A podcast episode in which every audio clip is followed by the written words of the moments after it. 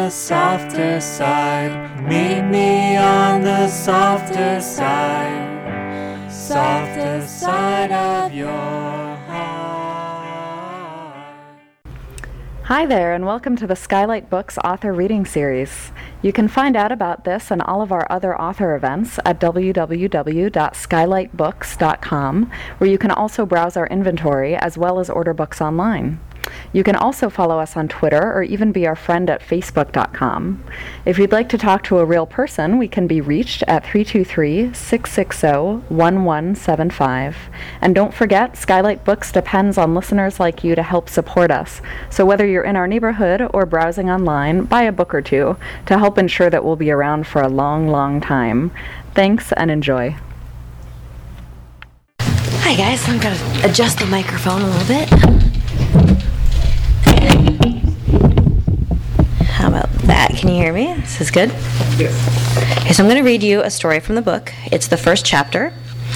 Uh, so if you haven't started reading, um, I'm gonna help you start. It's called Warning Signs. When I was 10 years old, I wrote a letter to my future self and buried it in my backyard. 17 years later, I remember that I was supposed to remember to dig it up two years earlier. I looked forward to getting a nostalgic glimpse into my childhood. Perhaps I would marvel at my own innocence or see the first glimmer of my current aspirations. As it turns out, it just made me feel real weird about myself. The letter was scrawled in green crayon on the back of a utility bill. My 10 year old self had obviously not spent much time planning out the presentation of it. Most likely, I had simply been walking through the kitchen and suddenly realized that it was entirely possible to write a letter to my future self.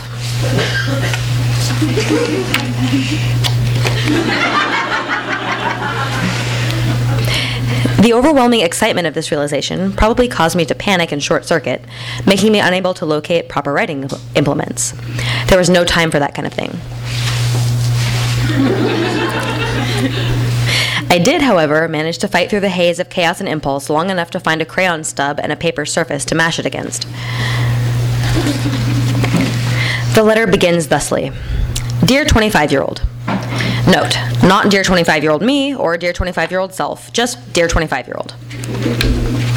Do you still like dogs? what is your favorite dog? Do you have a job training dogs? Is Murphy still alive? What is your favorite food? Are mom and dad still alive? I feel it's important to note the order of those questions. Obviously, dog related subjects were my chief concern. Murphy was my family's dog, followed closely by the need to know my future favorite food. Only then did I pause to wonder whether my parents had survived.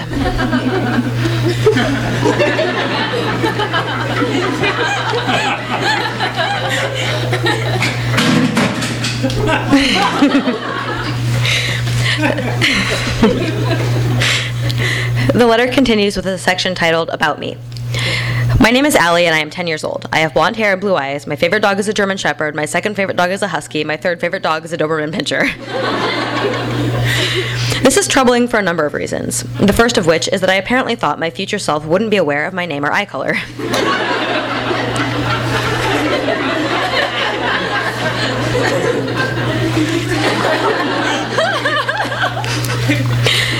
The second thing is the fact that I just tacked on my favorite dog breeds at the end there, like it was every bit as important to my identity as the other things. As if my past self had imagined my future self standing in the yard above the upturned earth, clutching my letter and screaming, But what dogs did I like? How am I supposed to understand my identity without knowing what dogs I liked when I was 10? I took a break from writing at that point to draw several pictures of what appear to be German Shepherds.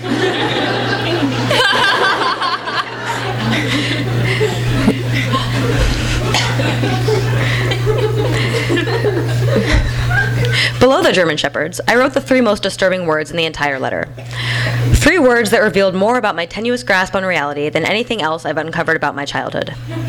There, at the bottom of the letter, I had taken my crayon stub and used it to craft the following sentence Please write back.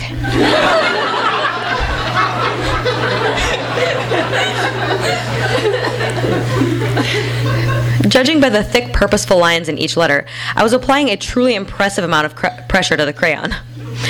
The sincerity of, of the request was unmistakable. When I asked my future self what my favorite dog is or whether my mom and dad were still alive, I actually expected to get answers. and apparently, I still expected to be 10 years old when I got those answers. Please write back. I imagine myself patiently standing in the yard day after day thinking, anytime now, it's going to happen soon, I just know it.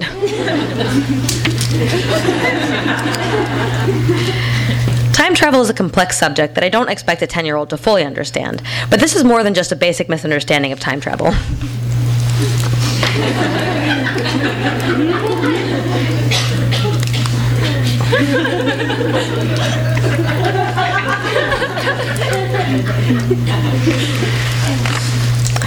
I'm almost definitely not a time traveler, but in case I am, I decided to write back. In fact, I decided to write letters to several iterations of my past self, because I felt there were important things I could explain to myself or things I could warn myself about. Allow me to begin with a letter to my two year old self. Dear two year old,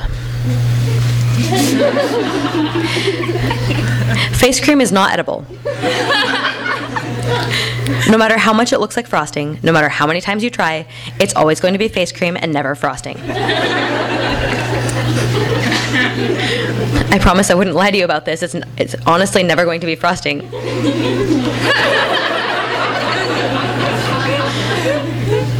For the love of fuck, please stop. I need those organs you're ruining. Dear four year old,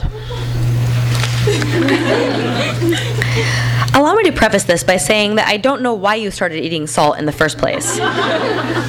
but regardless of the precipitating circumstances, there you are.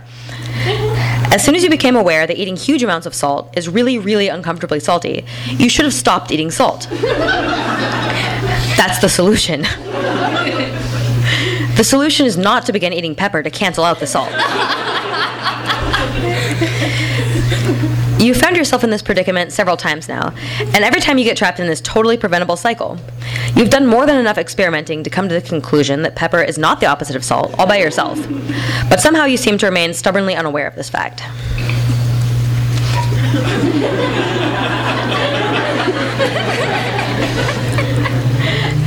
to reiterate, no matter how much pepper you eat, it won't undo the ludicrous amounts of salt you ate before it. The only thing you're accomplishing by eating pepper is making your mouth taste like pepper and salt. Similarly, switching back to salt again won't cancel out the burning from the pepper you ate to cancel out the original salt. How is this so difficult to understand? You can stop whenever you want to.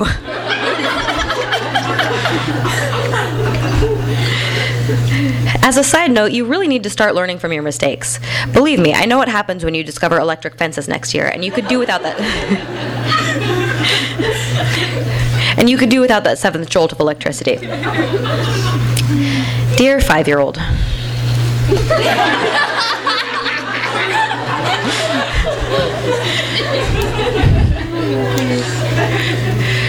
what the fuck is wrong with you?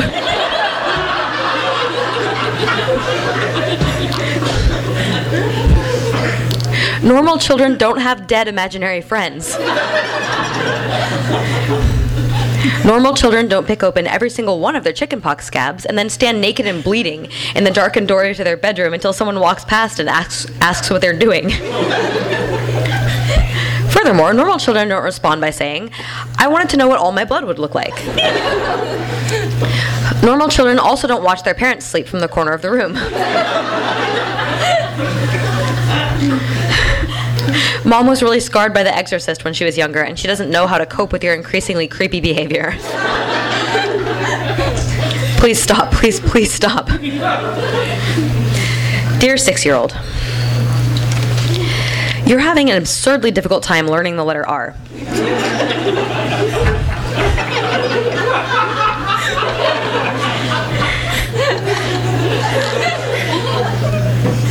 You practice all the time and you have mastered every other letter in the alphabet, both uppercase and lowercase.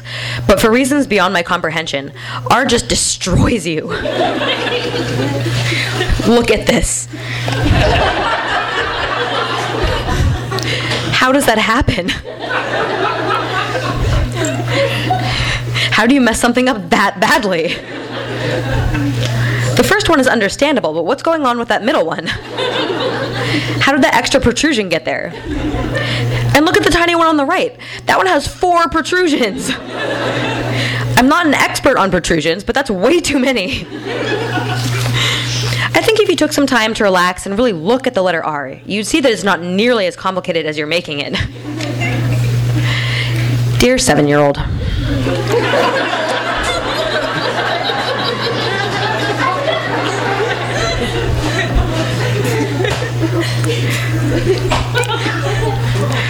Look at the other children around you. Do you see how they're wearing clothing? That's because they're seven years old and they've all realized that it's no longer appropriate to take their clothes off in public. But you haven't realized that, have you? People have tried to explain it to you. Your teachers have tried, your parents have tried, even the other students have expressed discomfort with your persistent and inexplicable nakedness. But you just don't stop. Why do you want to be naked so badly? Do you even know why? Are you overtaken by forces beyond your control that make you do this?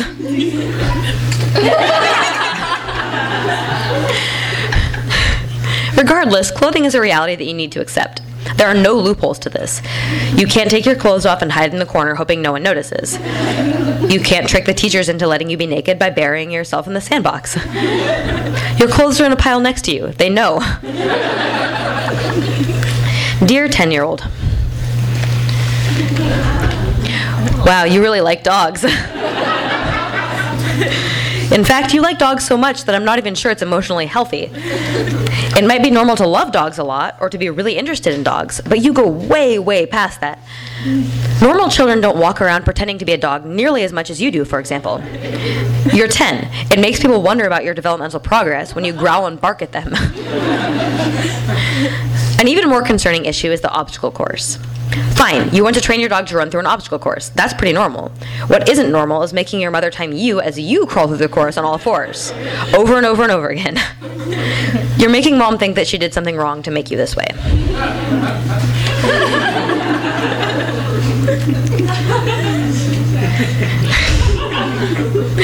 now that we've gotten that out of the way, allow me to answer your questions. Do you still like dogs? Yes, but not as much as you do. I've developed a healthy relationship with dogs. What is your favorite dog? I don't know. This may come as a surprise to you, but knowing exactly where each dog breed ranks on my list of favorites isn't the pressing issue that it used to be. Do you have a job training dogs? No, I can't even train my own dogs, let alone the dogs of other people. is Murphy still alive? Of course not. I don't know whether you're being optimistic or you actually don't understand that dogs usually won't live to be 25, but you really set yourself up for a lot of disappointment there. what is your favorite food? Nachos, which is fortunate because in the future you're dysfunctional and you don't take care of yourself, so you end up eating a whole lot of nachos. Are mom and dad still alive? Actually, you turned out to be Batman, so we have to we had to have them put down for storyline purposes.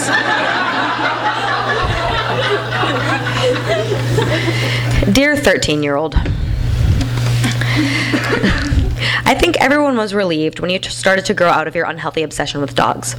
Unfortunately, now you think you're a wizard. I know this because I found your collection of spells.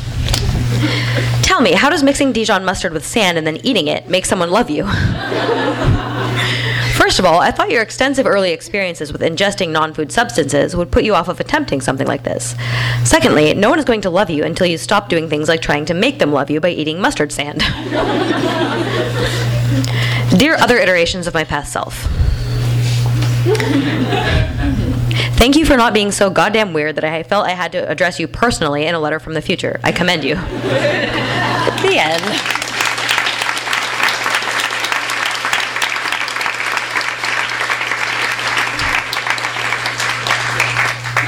I, I, sometimes do a Q&A after this, um, after stuff like this. Would you guys be interested in that? Okay, we can take a few questions. Let's see. Uh,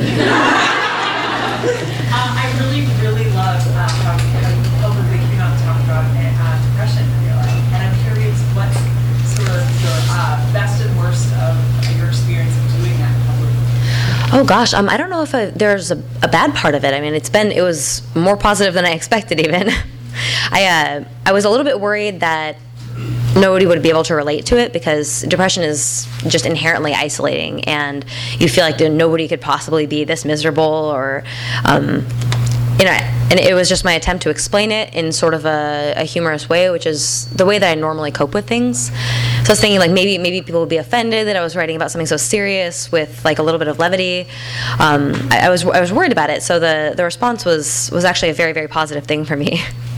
Um, the best part has been the you know everybody who finds comfort in it i also find comfort in the fact that they found comfort in it it's sort of a weird like two-way street where um, we, we can both relate. No. Hmm? Yeah. Make sure I repeat the question. Oh, yeah. Yeah, he told me to make sure to repeat the question. I've been forgetting to do that. physical impossibility to respond, respond on your blog without using baby talk. Really? Do you, do you, do you ever get tired of that? Baby talk? Well, the, the whole sort of, all the, you know, all the nouns kind of Oh yeah, that. I mean, I, I don't, I don't get tired of it. Like I, um, if if I'm reading through a particularly baby talky stretch of things, I'll just maybe speed through it a little bit more.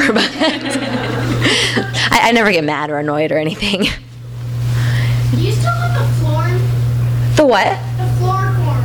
Oh yeah, the, the, corn. yes, we, we saved it. It's shriveled up into like a barely recognizable little like yellow piece nugget thing. but uh, yes, it's it's still there on the counter. You didn't frame it. Or no, no, uh, I'm not nearly that uh, that responsible or like I don't I don't have my shit together enough to to frame the corn. In the back. Would you be able to give the Spaghatta Nadle impression while you're here? I'm gonna disappoint everyone. Um, so I I don't do voices for characters because I was horribly traumatized by Garfield when I was younger.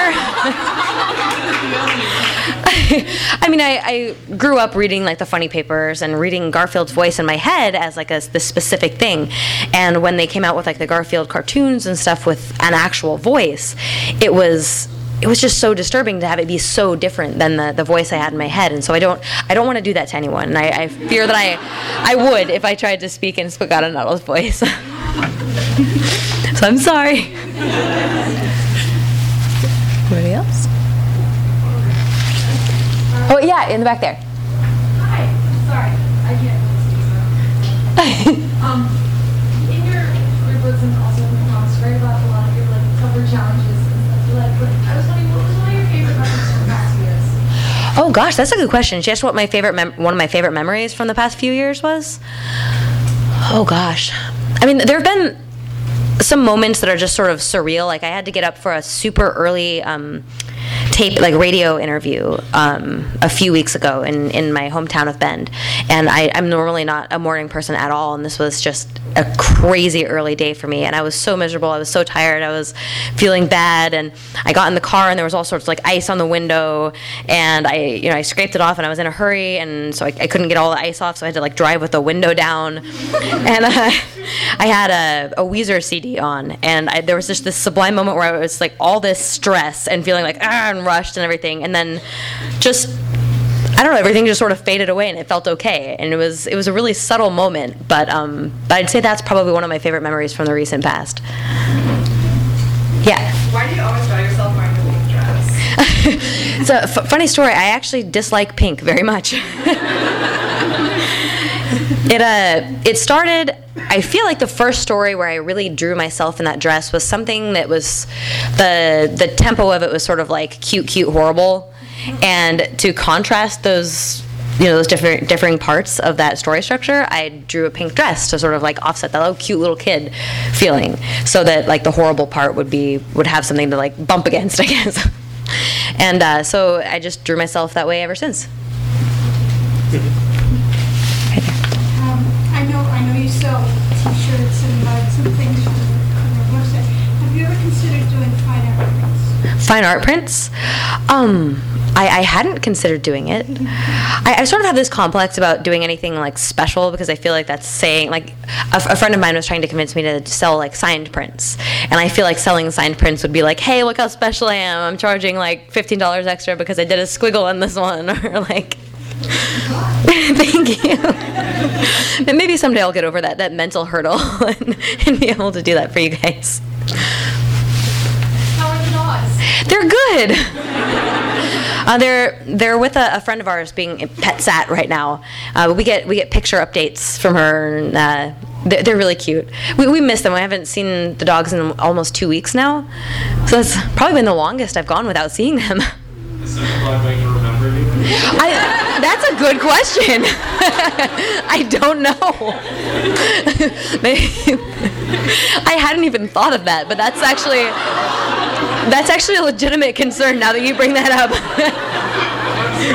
it's okay. We'll we'll work through it. I'm sure like you know, if she doesn't recognize me, we'll form a new friendship together and she'll I mean cuz she loves everyone. Yeah. so yeah, she, she loves everyone, so I'm sure she'll love new me as much as she loved old me. Your mom. My mom? Does she remember my mom? Your mom. Oh, my mom is good. Um, Great now. yeah, she. So a funny story about my mom. She refused to read any of the book um, stories before I would release the book because she ordered it on Amazon and she wanted to like get her money's worth out of the. so she she really wanted. She's like, no, don't tell me anything. I wanna I wanna wait until I get it on my doorstep and then read it. So. there. Um, I'll have to ask her about that. I don't know if she's read it yet or if she's had time. Um, I haven't talked to her. Let's see. I talked to her on Tuesday, so I'll have to I'll have to talk to her tonight and see see how she uh, see how she, what she thought of that one. Do your family's recollections of the weird things you did as a kid ever differ from yours? Um, I think so. My my mom has a little bit of it- that that whole area is a little bit of a blank spot for her because I was she was so sleep deprived and just stressed the entire time because I was such an awful horrible child. She she remembers most of it. Like if I if I bring it up and say, "Hey, do you remember this?" She'll be like, "Oh yeah," and we can talk about it a little bit. But she doesn't remember surprisingly in as much detail as as I might. Um, she remembers stuff like from uh, there's a post in here called "Lost in the Woods." Then she she remembers stuff from like that era of my growing up a lot better than like the early childhood stuff because probably because like I'd sort of grown out of my like total psychopath stage. Can you eat sugar safely now? yes, I, I don't know if it was ever truly the sugar. It was more just the fact that I couldn't have sugar. I was drunk on the power of doing something I wasn't supposed to. Two more questions. Okay. story to um, getting over your fear of heights? What? Is there a story to your fear of getting over your fear of heights? Oh gosh, it was that was more one of necessity. I had a, a group of friends who would ride their bikes around town, and uh, for a good year, I would say I would just run next to their bikes while they would while they would bike around. And after a while, you know, they started getting faster at biking, and I wasn't able to keep up. And so I, I had to learn how to ride a bike. And I remember it was just this terrifying experience. I used my, my friend Joey's bike, and it was it was too big for me, and it was like this fancy mountain bike with like that I, I didn't I, I had uh, grown up learning how to do like the pedal brakes, and so like I was totally mystified by the hand brakes, and I just didn't get like, oh well, if you squeeze, you know, this one, you're gonna go over your handlebars. And so, so there are a few more spills, but I, I eventually did learn how to ride a bike. Okay, last question. Um, I think I know I found your blog and probably a few other people did through Jenny Mhm. blog, the Bloggess, and I remember reading when you were first commenting and everything like a number of years ago. And I really have loved watching your guys' relationship Mhm. online, which makes me feel like a super super free so maybe there's something you could share, something a little fun about your relationship with her that maybe that we wouldn't know because it's nothing that we. So we we keep toying around with the idea. We've never met in person, and we keep toying around with the idea of doing this like Thelma and Louise style like Southwest trip, um, like just a road trip. And uh, I, I might I might uh, finally try to make that happen at some point this next year.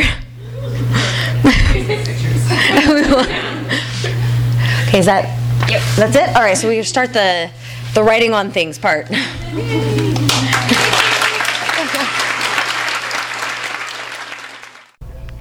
You've been listening to the Skylight Books author reading series. Don't forget that you can check out this and all of our other great podcasts at www.skylightbooks.com. Today's music was provided by Fragile Gang. You can check them out at MySpace, Facebook, and the iTunes Music Store. Thanks for stopping by, and we hope to see you soon.